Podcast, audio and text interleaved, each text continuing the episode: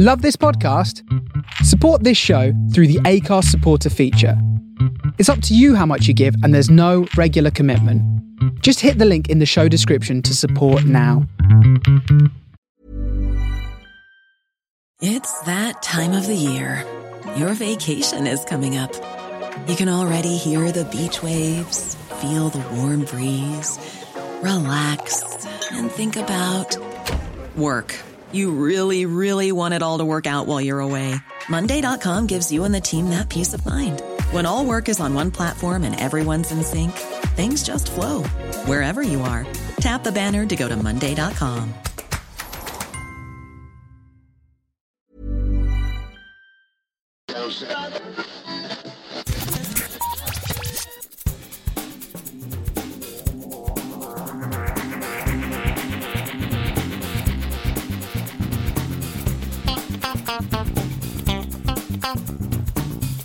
and welcome to episode 303 of Geektown Radio. I am back this week with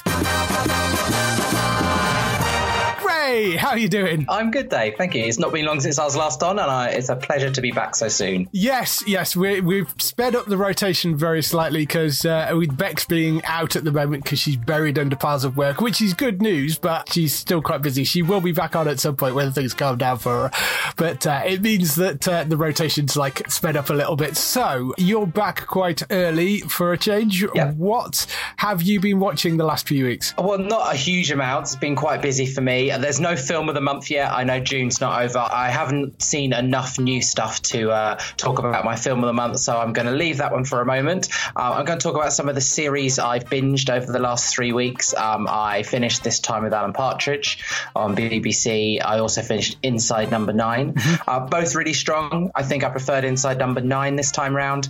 I have this relationship with Alan Partridge where. I know it's supposed to be cringe humor, but I just feel so uncomfortable when watching it. And Yeah. I'm, I, yeah, I, I'm not on that borderline of just finding it hilariously funny yet. I just, I'm more cringy when I'm watching it. So, uh, yeah, definitely preferred Inside Number Nine, what they do, and just to know about the twists as you get closer to the end of the episode. Um, I'm always trying to second guess what the twists will be, but they're just such good idea generators. Yeah. Steve and Reece who make it. So really enjoyed that. Um, and I also finished Invincible. Obviously late to the party. I know when I was in the, the last podcast with you and Matt, I was I think I had two episodes left, and I really enjoyed it. It's so gory. I mean, it's so brilliant, comparable to the boys. I liked how they left it. Gives us lots of potential for season two, and I believe season three, which they've given the green light to, have two more seasons after this. Um, and uh, no, really enjoyed it. Like the storyline, and I think actually it's quite good as a cartoon. I think I, I was sitting there towards the end thinking, wonder if it could be a live action drama, but I don't think it needed to be, and I think it was more believable. And I just love the sort of the real raft of brilliant names offering voices to that as well. Yeah, I think you'd struggle doing that in live action as well because Yeah. Oh, the, yeah. the budget you'd need, and I think they get away with a lot more in animated form. That I, I think, I mean, you can get away with a lot of gore in live action, but I think you kind of struggle to get away with quite as much as they did in Invincible. I mean,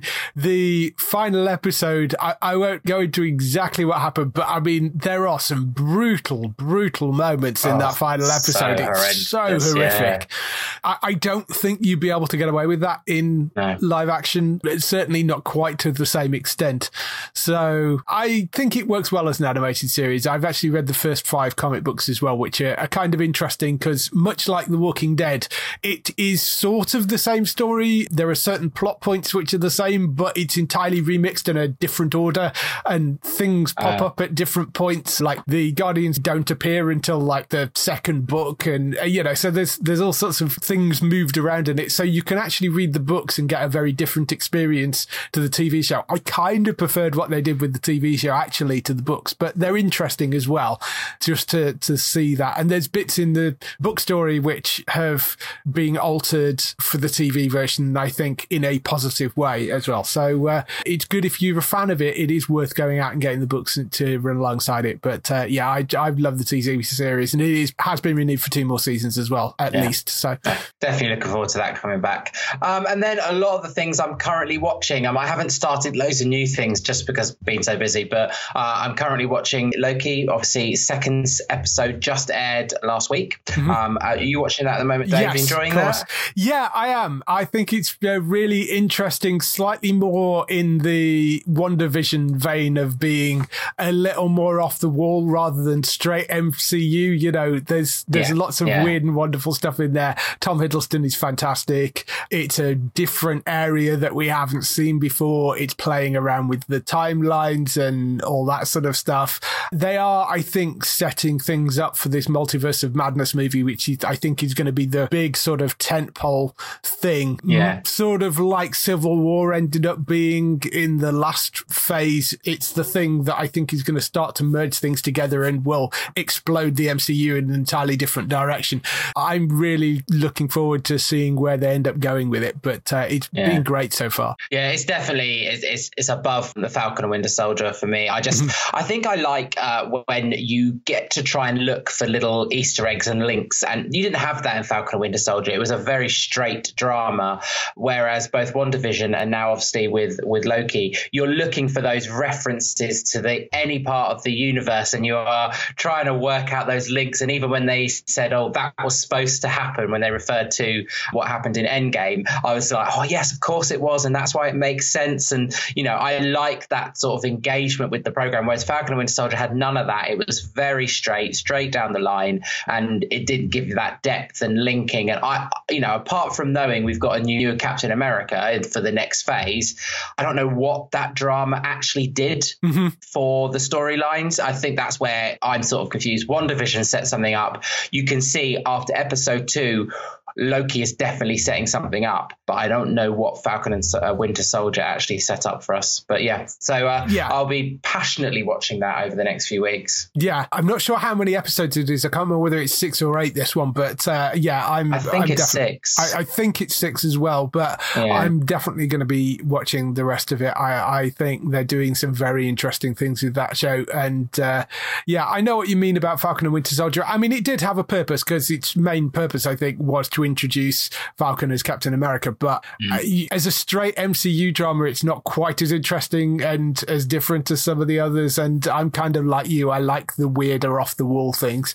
So, uh, yeah. I mean, not that there is anything wrong with Falcon and Winter Soldier. I think it was a solid enough show, but I think the, you know, certainly WandaVision was a wonderful way of kicking things off, of sort of stamping a slightly weirder direction onto the TV series. So I'm looking forward to seeing where they go with the rest of them. On Friday, just gone, I started watching season two of Love Victor on Disney Plus. Um, absolutely brilliant opening, quite emotional. It's a really good drama. It's a very sweet, saccharine way of looking at this young person's life, and it's really well done. But you know, when you look upon all the actors being five or six years older than the character they're playing, and they're all uh, heterosexual actors as well, playing gay characters, mm-hmm. there's, there's an extra layer to it that you've got to see. But you know what they're doing, having it on this channel on Star, having it really accessible to young people, I think it's a really good show, and uh, I'll be watching that weekly. Um, and I recently started. I know they're all ready for me to watch. Uh, Breeders. I started last week the Martin Freeman Daisy Haggard show. I'm three episodes in, and I'm also uh, plowing my way through Solar Opposites. Not as quick as I wanted. I remember I said now it's finished. I'm going to try and finish them all. I just slowed down a bit recently. Right. Um, so yeah, I'm currently watching those. So not watching loads at the moment. I've, I've really sort of scaled down because my brain wasn't managing to cope with work and all the TV programs I was watching. But um, I'm really picking out quality stuff that I'm watching as well, which is what what makes me focus around this time and yeah. really look at the stuff that I want to watch. Um, so yeah, that's me. Uh, quite a small list this time round. Uh, what about you yourself, Dave? What have you been watching? Well, before I get into TV shows I've been watching, there was a bit of news that popped up today, which I just wanted to bring up because uh, when you were last on, we were talking about the Friends reunion, and yes. Uh, we were talking about James Michael Tyler, who plays Gunther, only having a very very short little bit on that and doing it over video rather than being there in person. And the reason for that has come out today. Uh, really sad news. He has prostate cancer and it's Oh. it's stage four. And whilst he is having chemotherapy for it, it has spread to his bones as well. So he is battling it, but I mean, if you know anything about cancer, you know that that's not a great diagnosis to get. So that was obviously the reason why he couldn't travel. I would think at the uh, reunion because he he was diagnosed, I think, three years ago, and he'd been keeping it quiet. But he did come out today and make the announcement that that's what he's dealing with. So our best wishes to him and good luck. It's a very very difficult thing he's having to go through at the moment, and. Uh, yeah, uh, I hope he gets through it, but to say the prognosis is not brilliant, unfortunately. Mm, Just wanted to mention that in terms of TV shows I'll be watching, um, Handmaid's Tale came back for the fourth season this week, so I watched the first episode of that. I've managed to kind of avoid spoilers because it's all gone out on Hulu in the US. I've managed to avoid any kind of major spoilers for it. Really solid opening. If you remember where we left everything at the end of last season, June had been shot and they were on the run and they were trying to get to a particular place. There is war brewing between Gilead and Canada. So it sort of just picks up and continues on from pretty much where we left it and how June kind of copes with the aftermath of the events of season three. Solid performances throughout, gripping, compelling. Same thing Handmaid's Tale has been pretty much since the beginning, I would say. Uh, and uh, just a wonderful continuation of that show. So I've been really enjoying that. Harley Quinn season two, which I have seen the first few episodes of actually because it was on the DC press portal, but uh, it will have now gone out by the time we air this. It, it will have gone out on UK TV. Hurrah! That is back on E4 alongside Rick and Morty. They're running those two next to each other, and uh, I think that's a great coupling. Harley Quinn season two opens up with Gotham in complete chaos, and various crime lords have taken over. You know, various supervillains have taken over parts of Gotham, and uh, Harley's still being kind of cut out of everything. So she's trying to sort of make her own way and make her own mark on it. It's absolutely fantastic. It's one of the best depictions of uh, Harley I have ever seen. Kaley Cuoco does a, an amazing job in that role. She's so good. The relationship between her and uh, Poison Ivy is brilliant and um, continues to work really, really well. If you want to go and catch that, it's on Monday nights. I think at 10 p.m. I think that's airing on E4. So uh, well, well worth going to watch. Finished a couple of series. Sweet Tooth, I got to the end of. Really, really enjoyed that. It's a wonderful, lovely family drama with a nice sort of sci-fi twist to it. The basic premise of it is it's a, a pandemic that uh, kicks everything off and uh, people have started to get sick. A bunch of people have died, but at the same time, a lot of the children that are being born are being born as hybrids and they're human babies crossed with some form of animal. And the child that we're following is a kid called Gus, who is at this point probably about 10 years old. And he is uh, part human, part deer boy, basically.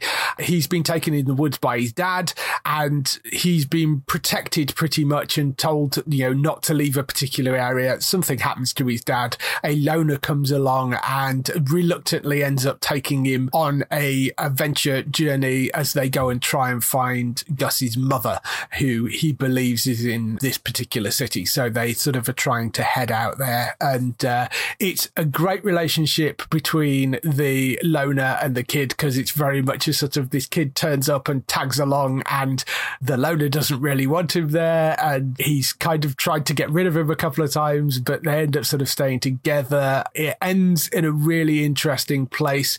I really hope they get a second season for it because I've seen nothing but positive reviews about this show. I just hope people have been watching it because you know what Netflix is like. If the numbers aren't there, then it doesn't get picked up again. So we'll have to see. But I really, really hope that they uh, bring that back because I thought it was a wonderful, wonderful series. I also finished The Nevers as well, the first six episodes of that. There are 12 episodes in the first season, but they've only released six so far. That ends in a really interesting spot. It does that sort of Whedon thing of taking a sharp right turn in the sixth episode to the point where you're sort of looking and going, wait, am I watching the right show? Because the entire premise of the Nevers is it's set in this sort of 1930s, mm-hmm. and you have a bunch of kind of X Men esque super powered people that have gained their powers by this alien thing that flew over the city.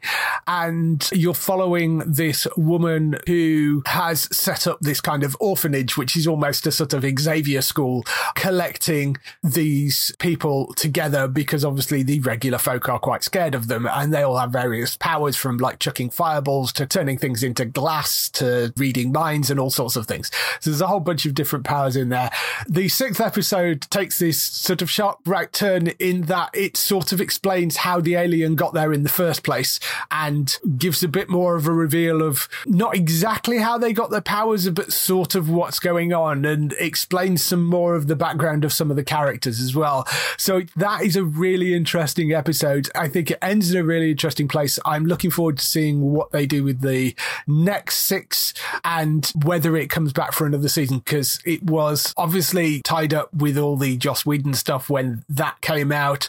Whedon is no longer involved with the show other than being exec producer because he created it in the first place, but it's now, he's not showrunner. There are a bunch of other writers on it. So he doesn't have any direct involvement in the show. So it'll be interesting to see whether that gets beyond the 12 episodes or whether his involvement with it kills it or not. But um, I hope they continue it because I did really enjoy it. I think it's an interesting series and particularly where they turned on that sixth episode as well. That's on Sky Atlantic over here and you can go and get it on Now TV and on demand and stuff. And 911 and 911 Lone Star both came back as well. What I love about 911 is they always spend the opening episode blowing up part of LA, which is hilarious. It's like a, a tsunami or an earthquake, or, you know, there's the last couple of seasons, the opening episode has been something catastrophic happening to LA. And once again, it was the same sort of thing. So it's an earthquake in this one, and they're sort of dealing with the aftermath of that. So that's been really good. Introduces Gina Torres as the new paramedic captain, who is brilliant. And I mean, Gina Torres is wonderful in absolutely everything. So I'm perfectly happy that she's there. And uh, I think she's a good replacement for Liv Tyler.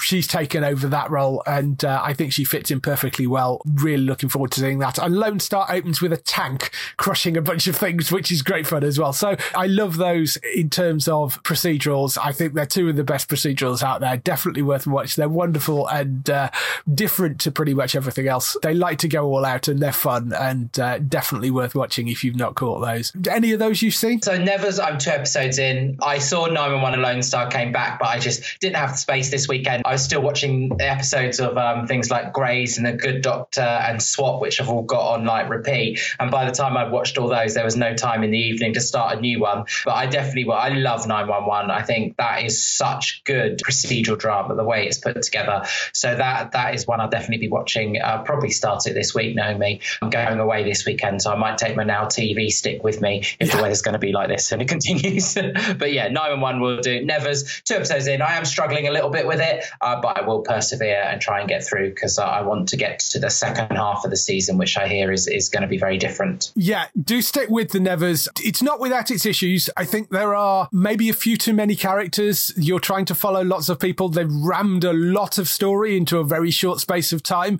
So you are kind of playing, you know, catch up, keep up, keep up, keep up all the way through. But I'd rather have it that way than it be flat and boring, you know? So yeah, um, yeah. There, there is a certain amount of that, but there is a lot going on in that show. It does feel a bit like they picked bits from a whole bunch of different things and like threw it all together into a big melting pot. But certainly watch it until the sixth episode. I think that does start to explain a lot of things that are going on and maybe gives a signpost to where it may move forward. I definitely think it's going to be uh, worth continuing watching, and I'm very interested to see the next six episodes that we know are definitely coming. Definitely want to keep an eye on. Just it is a little tricky to follow in places. That's the only thing. So that's all the stuff we've been doing this week. Let's move on to some TV and film news.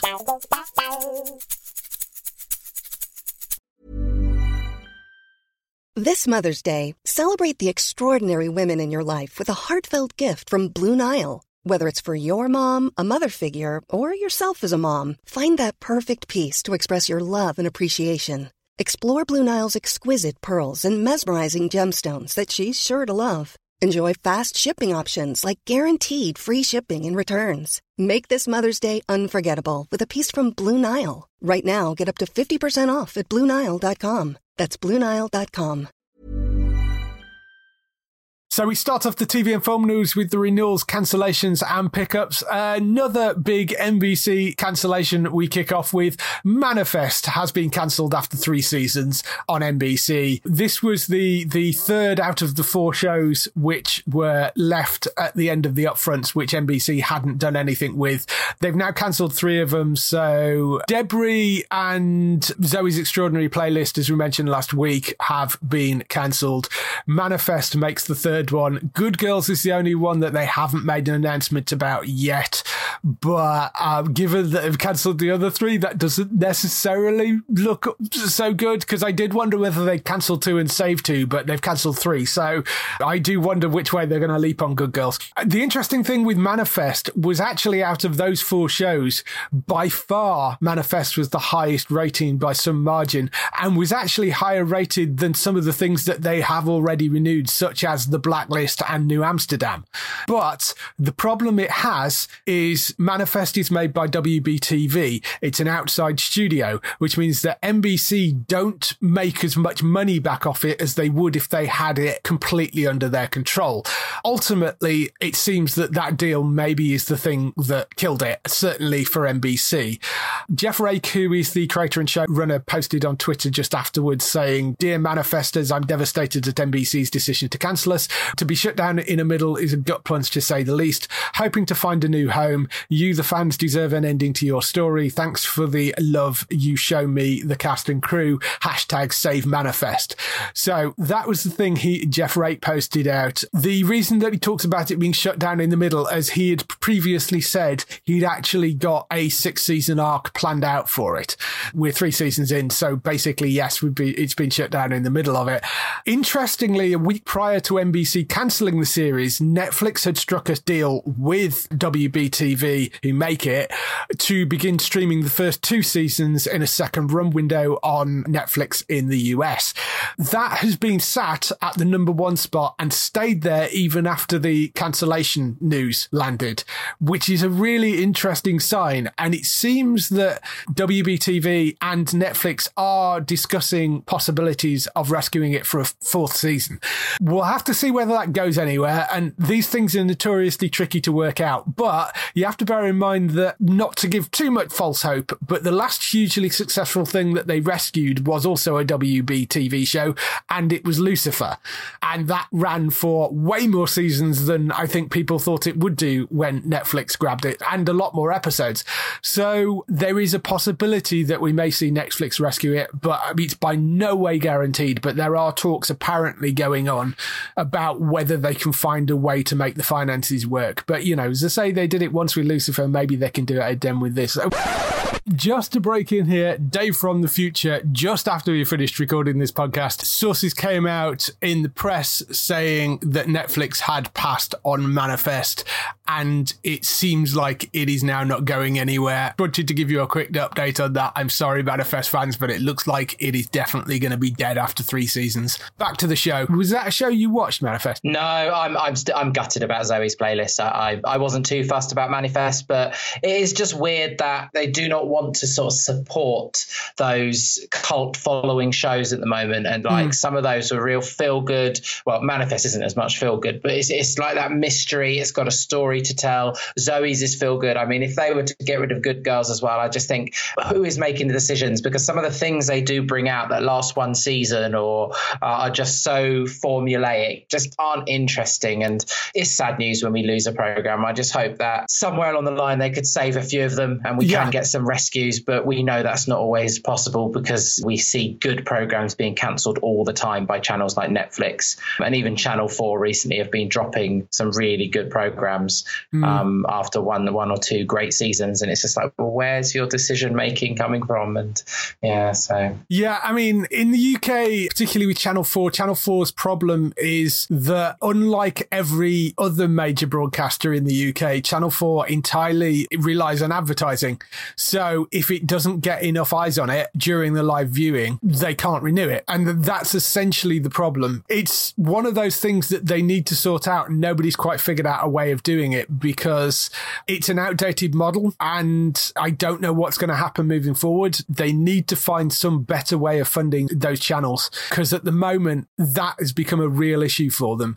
And they produce some great stuff. But there was a report actually out in the US on one of the industry trades where it was talking about is network TV a place where you now can't do those weirder off the wall things. Have you got to go to a streaming service if you've got a slightly off the wall show?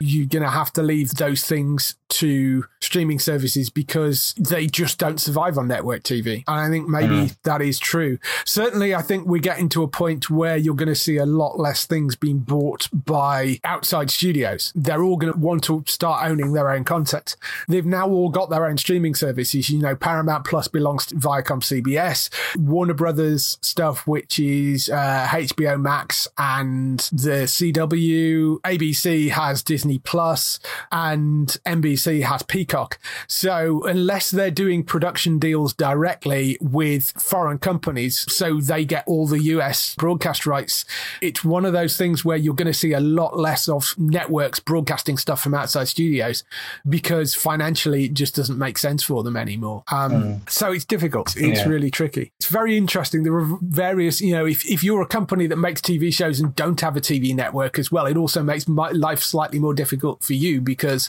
if you're somebody like Lionsgate who make brilliant TV series, but it makes it more difficult because despite the fact there are so many more channels, it's more difficult to sell it to a network. Streaming services are more likely to pick it up, but it's very difficult to get things on network TV at this point. So yeah, mm. it's it's going to be interesting moving forward. I think.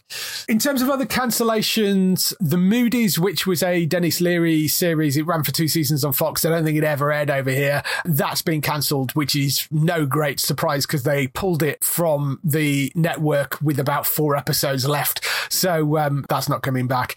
Grand Army, which is some teen drama that was on Netflix, has been cancelled after one season. That was so obscure that that I'd never even heard of it. So clearly didn't get much promotion or have many eyes on it. But uh, that's uh, been cancelled after one season.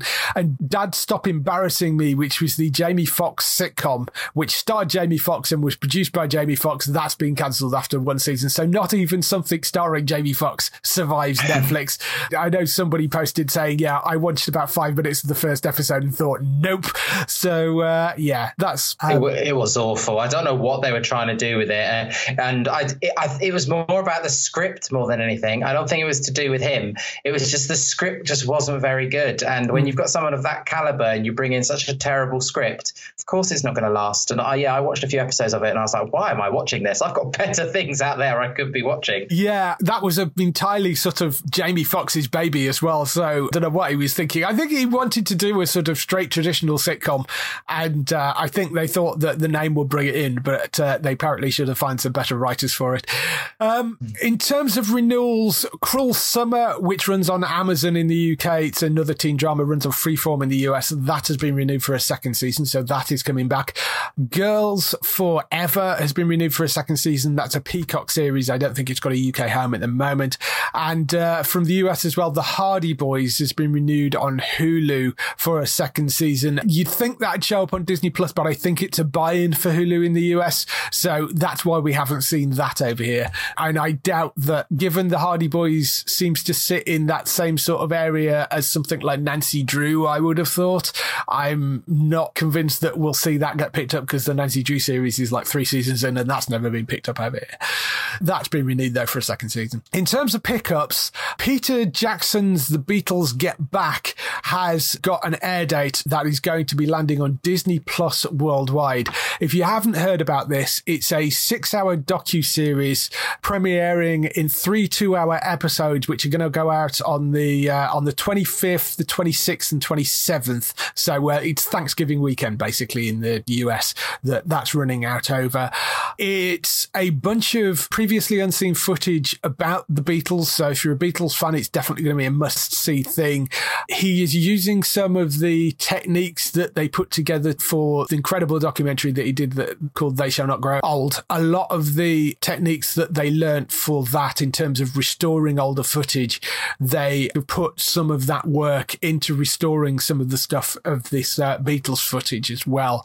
So there's going to be a lot of interesting things that you've never seen before. It's been fully supported by the uh, remaining Beatles and their families as well. So I'm really intrigued to see it. He's gone through hours and hours and hours of Beatles stuff. I'm very interested to see that. But Thursday, the 25th, the first episode goes out with them following on the Friday and the Saturday as well. So that's six hours worth of stuff for that. Beatles fan? Not hugely. I, I can tell you a reason why. Obviously, uh, my history as a film teacher. For when I first started, one of the films I had to watch with my students over and over again was um, A Hard Day's Night. and I watched it about six times in the space of three years. I like the Beatles, I like their music, but watching the film was really hard work because children of the age they were, trying to connect them with something like the Beatles and understand their importance in context at, at the time they were making music was such hard work, uh, you know. So uh, Yes, yeah, I can imagine. I, I, won't rush to watch these. It's giving me sort of going back into that classroom. So. um, that's coming to Disney Plus. Uh, Truth be told, season two, they've got a date for that. That's 20th of August. Uh, that was really good, the first season of that. That's first episode followed by new episodes every Friday. That's on Apple TV. That is landing. And uh, Star Trek Picard season two, there was a little teaser trailer that they gave out for Picard Day, which is a thing apparently uh, in the Star Trek community. So for Picard Day, they launched a little first look at Q and his return to Star Trek. It seems like there's going to be a lot of messing around with time and all that sort of stuff in this uh, second one season. So I'm really interested to see that. That's going to be landing in 2022. As I think we mentioned last week, Star Trek Discovery is going to be late 2021 and Strange New World, I think, is 2022. So uh, there's going to be lots of new Star Trek stuff coming in towards the end of the year and next year as well. Moving on to some uh, network shows, there was a big announcement for the Blacklist this week, the NBC series. Megan Boone is apparently leaving after eight seasons. Now, if you watched the Blacklist, that's a bit of a shock, although it does make a certain amount of sense if you've watched the eighth season, because she plays Elizabeth Keen, who is one of the two leads alongside James Spader, who plays Raymond Reddington. It's essentially taking out one of the lead characters, which is a kind of interesting move because they have already renewed it. And the decision for her to leave was apparently done before the renewal came in. So it's not like it came as a big shock. If you've not seen it, it stars James Spader as a criminal mastermind, Raymond Red Reddington, and Megan Boone as Elizabeth Keen, an FBI agent who is part of the Reddington Task Force, a group designed to take down Red's blacklist, individuals so dangerous and devious that the US government is unaware of their very existence. If you've been watching the eighth season, they did do a large stint where they removed Elizabeth Keen's character for about eight episodes without any explanation whatsoever. And it seemed a bit weird because usually when that happens, it's because the actress is pregnant or there has been some sort of health issue, like, uh, you know, a broken limb or something like that, that they couldn't write in. So usually there is a reason if a character like that leaves the show, but this was never explained outside of the show. It was explained inside the show why the character was missing. It was never explained why the actress wasn't there. I do wonder whether they were using this season as kind of a trial run to see whether the show could survive without her in it. I do wonder Mm. whether that was the sort of premise of it to sort of sell the idea to the network. And clearly they thought it did because they did renew it for a ninth season. So it is coming back. You watched the Blacklist, don't you? Or you have done? I did up till about I got so confused. It's when I lost Sky many a few years back. Right. I think I watched it up till about season six. I want to say, Um, and then yeah, I got lost and never picked it up. And then I thought I was too many seasons behind by the time eight came back. I did enjoy it up until then. It was so far fetched in some cases, yeah, wasn't it? It was really stretched the imagination. But no, I, I enjoyed the concept of it, but um, I'm not sure. I really like Megan Boone. I don't know if I'd jump back in to watch it if I know that she's on her way out. Yeah, I mean, it has been interesting this season, and I do think that they've possibly got to a point with her character that I, I think they've probably taken it as far as they can possibly go. And I rather suspect that ninth season will be something of a soft reboot for the show. It will be interesting to see whether they bring somebody else in as a co-lead or whether they'll leave it as the current cast and just spread things around a bit more because although there are two main leads in it, there is also quite a strong ensemble cast with it as well. I mean, they've got some very good actors in there. I think it can work without Elizabeth Keen as a character in there. And I think it will add an interesting dimension to be able to spin the show off in a slightly different direction. It does also say that although she's leaving, they're describing it as her last appearance as a series regular. So that does imply, uh, I don't know what happens in the finale, but that does imply that she doesn't get killed off at some point and she is still out there and potentially could come back for, you know, little guest spots and arcs and stuff if they want. There's no sort of explanation as to why she's leaving. It could just be a case of she's done eight seasons and had enough and maybe her contract is up. I mean, I would think a contract probably is up if she's, because they usually sign for seven or eight seasons. So I think it may be just she wants to move on at this point, but it also could lead to the slow end to the season as well, because that screen partnership of those two is really quite, I remember it being quite good and they really played well against one another.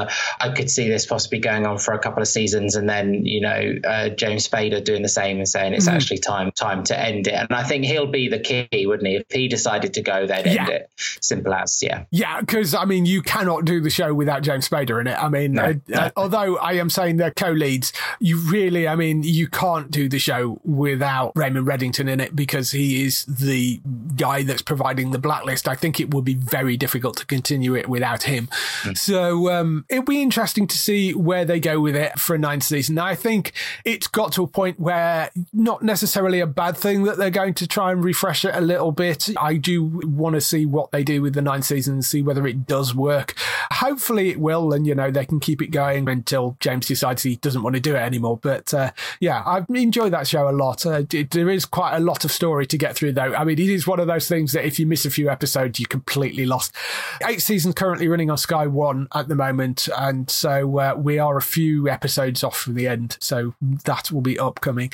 Moving over onto NCIS, the 19th season of that, which has already been ordered, there is some rumours flying around that Gary Cole is in talks for a major role in the 19th season. So obviously, NCIS, huge, big procedural drama about the Naval Criminal Investigation Service. The show currently is led by Mark Harmon, who plays Leroy Jethro Gibbs. And rumours have been circulating for quite a while that Harmon is kind of at the point after 18 seasons that he's sort of ready to move on. He did sign up for the 19th season, although it isn't entirely clear if he's going to be around for the whole of the 19th season. There is some suggestion that Gary Cole may be being brought in as a replacement to take over. We don't know anything about the character that he's playing other than apparently it's a major role. That's all they've really said. Gary Cole, if you're trying to place that name, he was in The Good Fight and The Good Wife as Kurt McVeigh, played Carl Grissom in Chicago Fire. He's also, I know him better, he played Kent in Veep and was in Suits as well as Cameron Dennis. Uh, he's been in Mixed-ish quite recently. He also does a bunch of voice actors. He plays Harvey Birdman in the Adult Swim series, done voices for Family Guy, for Archer, F is for Family, Trolls The Beat Goes On, Big Mouth, Bob's Burgers, whole bunch of other stuff. There's a whole load of voice acting he does. Veep's the thing that I know him for, so uh, it's interesting because I know him more for a comedy role, and this is obviously going to be a much more serious thing than that. Do you watch NCIS? I, it's not one that I particularly got into in terms of the procedurals, and like you're 18 seasons in now, so I'm kind of a bit lost with it. No, it's not been something I've ever followed. Um, yeah, some of these longer ones I've never got into, like um, SVU and NCIS, never got into them. But I remember Gary Cole and his appearance on uh, Chicago Fire uh, Yeah. um, as well. Like that, he was a real villainous role in that, um, and it, it really led through a couple of seasons. He's a really good actor. He's very strong. What I will say though, if we're looking for diversity, he is a, a white man of a certain age that Yes. completely matches what, what Mark Harmon is, and Mm-hmm. you just maybe wonder if they should be pushing the diversity a little bit more in that program because they're replacing like for like, and Mm. I, I'm not sure if that's always the right decision. So Yeah, no, I, I do get that, and we don't know that that is the role that he's going into. the The suggestion is that's probably what he's been looked at for, and uh, he's in talks for it. We don't know whether he's actually going to take it. We don't know whether exactly what that role is, but it does seem to be suggesting that they are searching for somebody to transition Mark Harmon out of the series. And it's not like shows can't survive without a major lead change. I mean, there's a number of these long running procedurals that have had that. I mean, CSI went through two or three different people in the main CSI show as leads. So it's a show that can certainly survive with a change of lead, but uh, it's going to be obviously very different. And again, it comes up with a certain amount of refreshing for these long running shows as well. So if that gets confirmed, we'll let you know, obviously. The other thing, of course, we don't know with NCIS now is where, if anywhere, you're going to be able to watch it in the UK because it was one of the shows that was on Fox, but it's a CBS show. So it was a Fox UK show, CBS show in the US. None of the CBS series, so NCIS New Orleans Bull and the main NCIS, have got new homes since they opted to shut down Fox UK. A bunch of the shows have moved on to star on Disney Plus, but the CBS shows haven't been given a new home yet. I rather suspect that NCIS will end up somewhere because it's a huge show. I suspect somebody will pick that up because it's a long, big name continuing series. Sky would be the obvious people, but it may be a case of Viacom CBS, who own the Channel 5 channels, may decide to keep it for themselves and maybe put it on something like 5 USA. Same goes for Bull because they already ran second run rights for Bull, so it may be that they start premiering Bull on there. Difficult to say with NCIS New Orleans because that's only got one season left. Um, it's really unfortunate that that has got one season left and they've decided to shut down Fox. I suspect that may turn up if nowhere else at some point in the future. That may turn up on 5 USA if nobody else picks it up. The only other place that I could see it going is onto one of the streaming services if they have all the previous series as well. But at the moment, no idea on any of those shows where they're going to end up. The last news story we've got for today is a Disney Plus one, and they have officially ordered a Beauty and the Beast series live action. It's going to star Luke Evans and Josh Gad as Gaston and LeFou, and they're introducing Brianna Middleton as well, who is going to play LeFou's stepsister Tilly.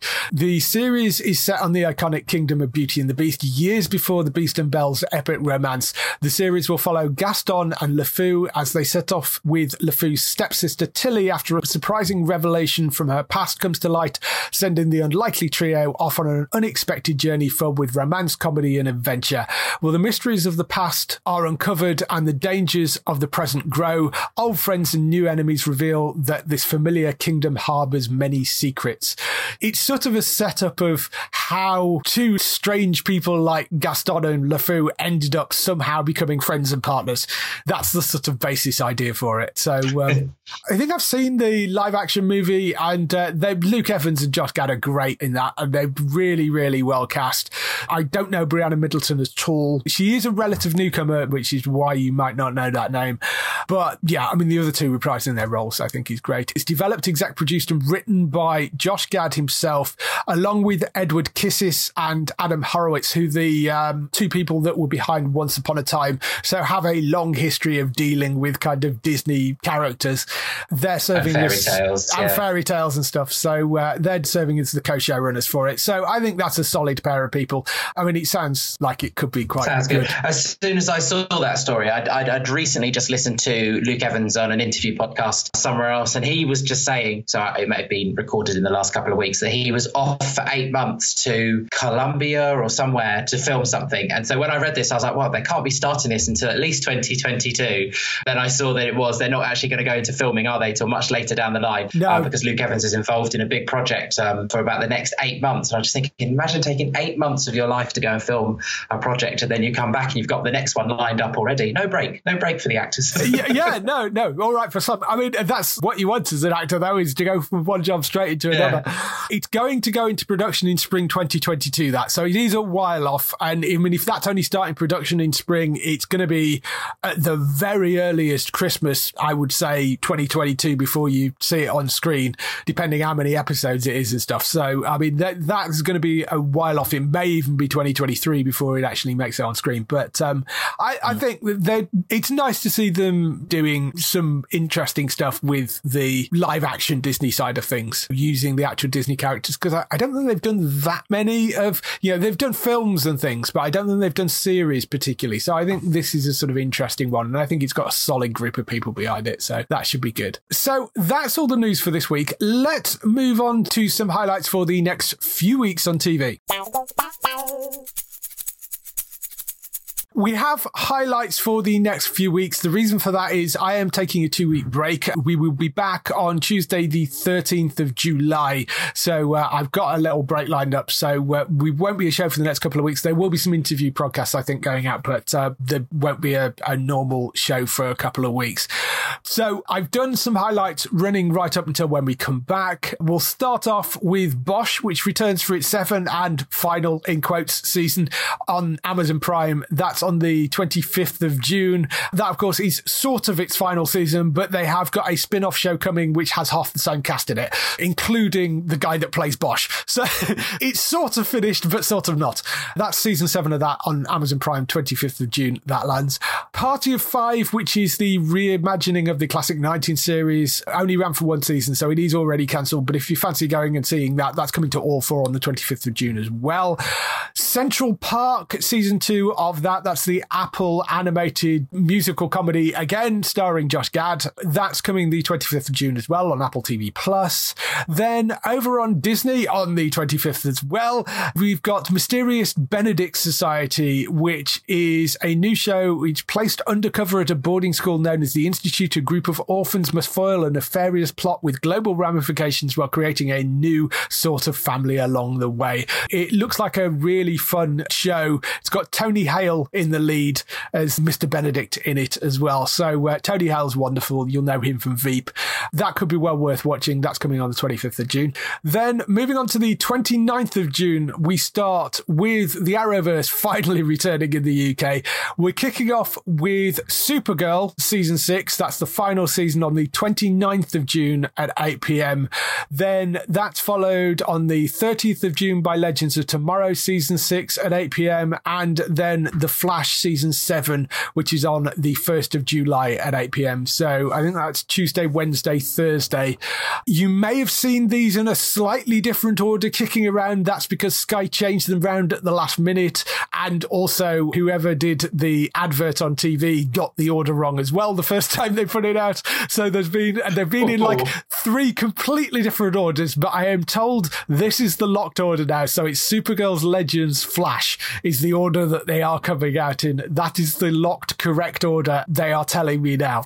But there has been a few variations of that flying around. That's got to be uh, awkward for that person yeah. doing the editing. yeah, somebody in the graphics department, I think, had a very bad Monday morning. So moving on to Alibi on the 5th of July at 11 p.m., they are starting to run The Good Wife from season one. So if you missed that show before, you can catch it now on Alibi. That's going to be running on there. Over on Star on Disney Plus on the 7th of July, American Dad season 17 starts. So that is now premiering on Star on Disney Plus. That's one of the shows that's been relocated from Fox. Also on Disney Plus on the 7th of July, you have Monsters at Work starting, which looks like such a wonderful, fun series based around the Monsters Inc. franchise, of course. And uh, it's 7th of July for that on Disney Plus. That's Monsters at Work. Resident Evil Infinite Darkness, which is the CGI anime based on the Resident Evil universe. That starts on Netflix on the 8th of July. Also on Netflix, you have Atypical, the fourth and final season of that brilliant comedy that is coming back. That is starting on the 9th of July on Netflix. And also on the 9th of July, season two of Biohackers, which is a superb German language drama that is coming back for its second season on the 9th of July as well. So there's lots and lots of stuff coming up. There is a whole bunch of other things coming up in June and July as well. Go and check out the website for lists of anything coming up, and there will be bits and pieces going up on the website whilst I'm off as well. That's all the shows and all the stuff we have. I will be back in a couple of weeks. If they want to find you in the intervening time, where can they get to you? Come and follow me over on Twitter at Gray the Geek. Uh, see me moaning about consumer stuff, but also putting things up about my TV and my weekend. Uh, yeah, come and have a chat with me. Yeah, go and have a chat with uh, Gray. That's Gray with an A, the geek, over on Twitter. For other people involved in the show, Bex, you can find on twitch.tv forward slash Trista Bytes. That's B Y T E S. She's streaming daily and various evenings. Lots of fun stuff over there they've been doing. And so go and check her out over on her stream. For Matt, he's got lots and lots of podcasts coming out over on entertainmenttalk.org. So you can go and find that over there, including the Breaking Bad podcast, which I'm doing with him right now. You can also go and check out Daryl on HollywoodNorthNews.net for all the TV shows you love, which are shot in Canada. So go and check him out over there. For us, you can go to the website at geektown.co.uk throughout the week, see all the latest air date information. If you want to get in touch with your questions and comments, email us on podcast at geektown.co.uk. Leave a message on the website post. Find us at Geektown on Twitter, on Facebook at facebook.com forward slash geektown, on YouTube at youtube.com forward slash geektown, and on Instagram at geektown UK. We shall be back on Tuesday, the 13th of July. I shall see you then. Bye bye. Bye bye.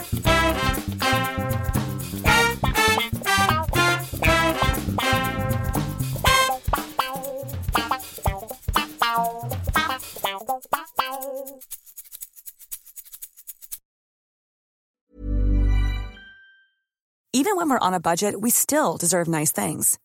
Quince is a place to scoop up stunning high-end goods for 50 to 80% less than similar brands. They have buttery soft cashmere sweaters starting at $50, luxurious Italian leather bags, and so much more. Plus, Quince only works with factories that use safe, ethical, and responsible manufacturing. Get the high-end goods you'll love without the high price tag with Quince. Go to quince.com slash style for free shipping and 365-day returns.